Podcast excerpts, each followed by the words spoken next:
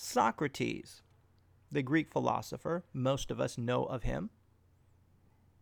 One thing about Socrates is that he did not write any books. We know about Socrates mainly due to three Greek contemporary sources.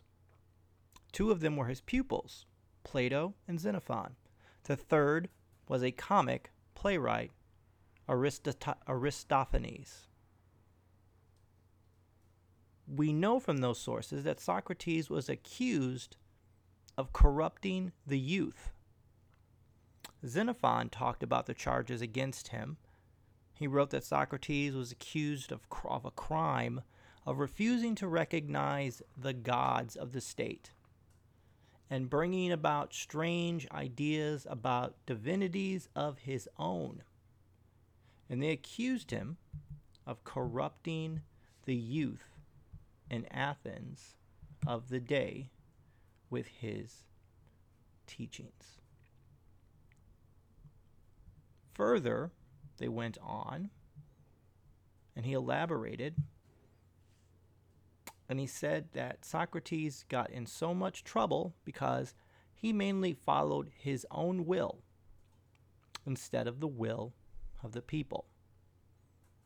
There was a council called the Boule, and it was their job of providing an agenda for the ecclesia.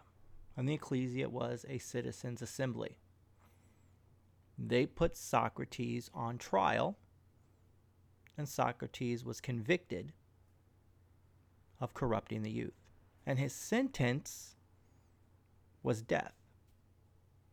And he died by drinking hemlock poison. Now we know today who Socrates is. Schools use the Socratic method. I was trained under the Socratic method when I was in college on a speech and debate team. But here's the question what monuments were built for his accusers? People who felt so strong in their opinion that they had killed a leading thinker of the day that would later go on to be a leading thinker throughout the centuries. Those people, where are they today? Who were his accusers? do we have any teaching methods that were developed around their ideas that at the time, in their own minds, they believed were so true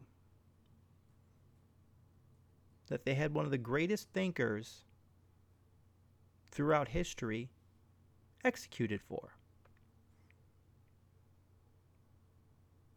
Today, I want to talk about and examine our accusers or the opinions of others. Yes, they can hurt us, and sometimes they could stop us, but in the end, my assertion is this they don't matter. Revolutionary Generation. Welcome to the Stephen Thompson Experience. My name is Stephen Thompson. I'm a husband, I'm a father, I'm an educator. I'm a man who is trying to do his best to make a contribution with his gifts, and along the way, I hope I can help and inspire you. Today, I want to have a conversation with you. And this week, I want to talk about leadership through the music of Public Enemy. And the song we're looking at this week is Revolutionary Generation. Revolutionary Generation was on the 1990 Public Enemy album, Fear of a Black Planet. And when this album was released, Public Enemy, specifically Chuck D, was being accused of misogyny. And Chuck D wrote this song in a response to those accusations. This song was a song that was made that extolled the virtues of black womanhood. And Chuck D was taking a stance in this song. One of the lyrics was, It takes a man to take a stand. Understand it takes a woman to make a stronger man. And Chuck D said in an interview with Billboard magazine about the song 20 years later, he said a lot of people were saying that we were misogynist and talked about women in a derogatory way. This record cleared up that. He said the revolutionary generation was saying the next generation will be the one of change, where we uphold and respect our women and we go forward with her instead of being against her. And that's what he was going for. The accusers said one thing, and he proved another in the arena. The song sampled Mary McLeod Bethune. I want to talk a little bit about Mary McLeod Bethune today. She was born in 1875, and she was the daughter of two former slaves. And she went on to become one of the most important African American educators, civil rights and women's rights leaders, and a government official. She founded a college that set high standards for today's African American college. And she served as an advisor to President Franklin Delano Roosevelt. And she was an advocate to all African Americans when she served in his government. Now, she was born in July of 1875 near a small town, Mayesville, South Carolina. And she was one of the last of her parents' 17 children. At the time, her mother was working for her former slave owner, and she was working so that she could buy the land that the family was working on to grow cotton. It was said that by the time that Mary McLeod Bethune was nine years old, she can pick 250 barrels of cotton a day. At the time, also, was when people were going around educating former slaves. And Bethune benefited from that, that education process. She graduated in 1894 from a seminary and then she went to Dwight Moody's Institute for Home and Foreign Missions in Chicago, Illinois. But there wasn't a church that would sponsor her as a missionary. So, what did she do? Well, she became an educator. She started teaching in South Carolina, and she married another teacher named Albertus Bethune, and they had a child in 1891. They moved to Florida, and at the time, Mary worked at a Presbyterian church and she also sold insurance. Her marriage ended in 1904, and she was determined to support her son. So she opened up her own boarding school. It was called the Daytona Beach Literary and Industrial School for Training Negro Girls. Now, eventually, her school became a college and it merged merged with an all-black male Cookman Institute to form to form the Bethune Cookman College in 1929 and it issued its first degrees in 1943. We can see a common theme here in Bethune's life of a woman creating opportunity for herself when other people weren't picking her. You see, a church would not sponsor her to be a missionary so she just had to do the work on her own. There may have been, there were probably, when she went through the process to get selected by a missionary society or a church sponsorship, there may have been applications that she had to fill out. There may have been interviews that she would have had to have. But she didn't get picked. And those opinions did not take away her ability.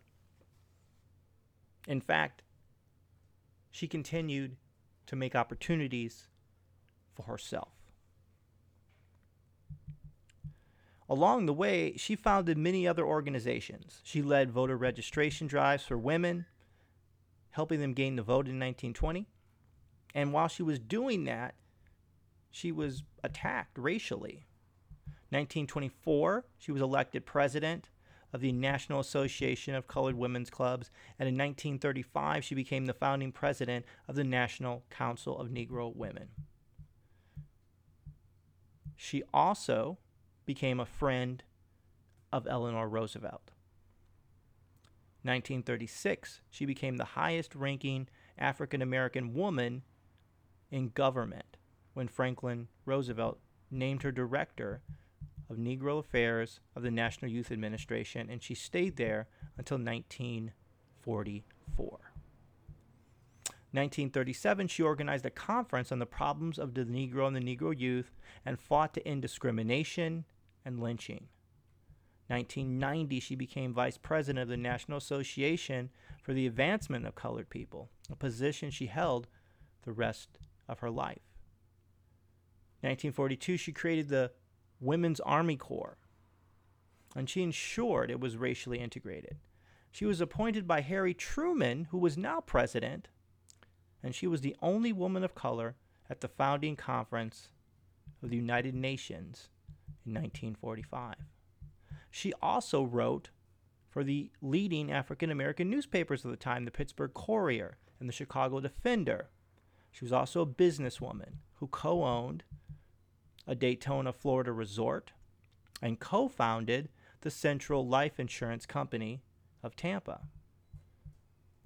She received many awards, and she was given a memorial statue in Washington, D.C. in 1974. 1985, she was put on a postage stamp. And her final resting point is considered her grave is a National Historic Site.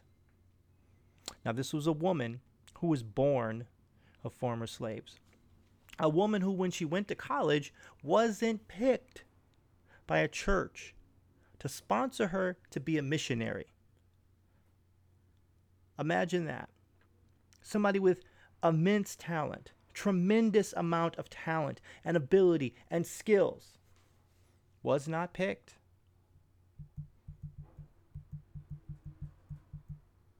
In the song, it says the next generation. It's what, not who we are facing. The fingers pointed to us in our direction. The blind state of mind needs correction. Word to the mother, we tighten connection. To be a man, you need no election. This generation generates a new attitude. Sister, to you, we should not be rude. Opinions, opinions of other people about you or your performance mean nothing. For example, look back at Mary McLeod Bethune. Racist attacks. Wasn't picked for the Missionary Society. But yet, she still ended up on a postage stamp. She still has a statue in Washington, D.C., named after her. You see, if someone criticizes your thinking or your decisions, you don't lose the ability to perform your talent or use your gifts. You see, Mary McLeod Bethune kept going and she kept improving and she kept building a resort, a college, an insurance company. These are things that we can look at that exist in the world. You know what? There isn't a cause and effect relationship between someone's opinion of you and your ability all it takes is someone talking. That's all an opinion is, is someone talking, not someone creating, not someone building, it's just someone talking. Guess what we can do? Turn off that voice. And then turn up the sound of your own voice, talking about improving your craft, getting better at what you do, putting new things into the world. You know, as a leader, you need to be building the people up that you serve, specifically not with buzzwords, not with hype. I hear words like hold people accountable, and then they give you a spreadsheet to check off. A spreadsheet is a consequence, a punishment. It's not accountability. If you have a person who is low performing, sit down, work with them, show them an example. That is, of course, if you can do it yourself. If you're a leader who calls people to do something, you should be able to do it yourself. And if you can't, you don't need to be a leader. Lead by example, not by statements, not by opinions. Opinions don't unclog toilets. Opinions don't build mansions. Opinions don't make great works of art. So weigh the opinions of others and then use them if they are helpful, dismiss them if they are not. Talk with people who are in the arena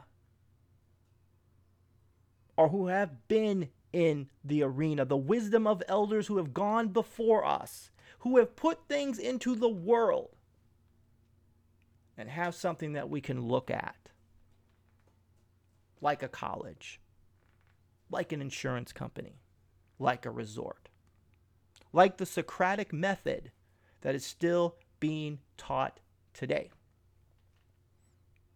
And for ourselves, means this go out and contribute today. Put something into the world today. Take your dream and leap. And when you land, start swimming. I am Stephen Thompson, and this is my experience. And I hope today that I can inspire you to take something that you want and put it out into the world. I have been podcasting for a year now, and I feel proud that I have real estate, that I'm putting stuff out there, that I'm in the arena, that I'm not hiding my talents, but I'm using my talents each and every day to the best of my ability. And I hope that wherever you are, that you're listening, that you will go out, reach down inside of you, listen to your dreams, listen to your voice Use your talents, use your abilities, ignore the opinions of others. They don't mean anything at all. Feel free to tell someone to shut up and go pursue your passion. We all need to put something great in the world. We all are put here to put something great into the world. Have a little something that you put into the world each and every day. This is Stephen Thompson, and this has been my experience.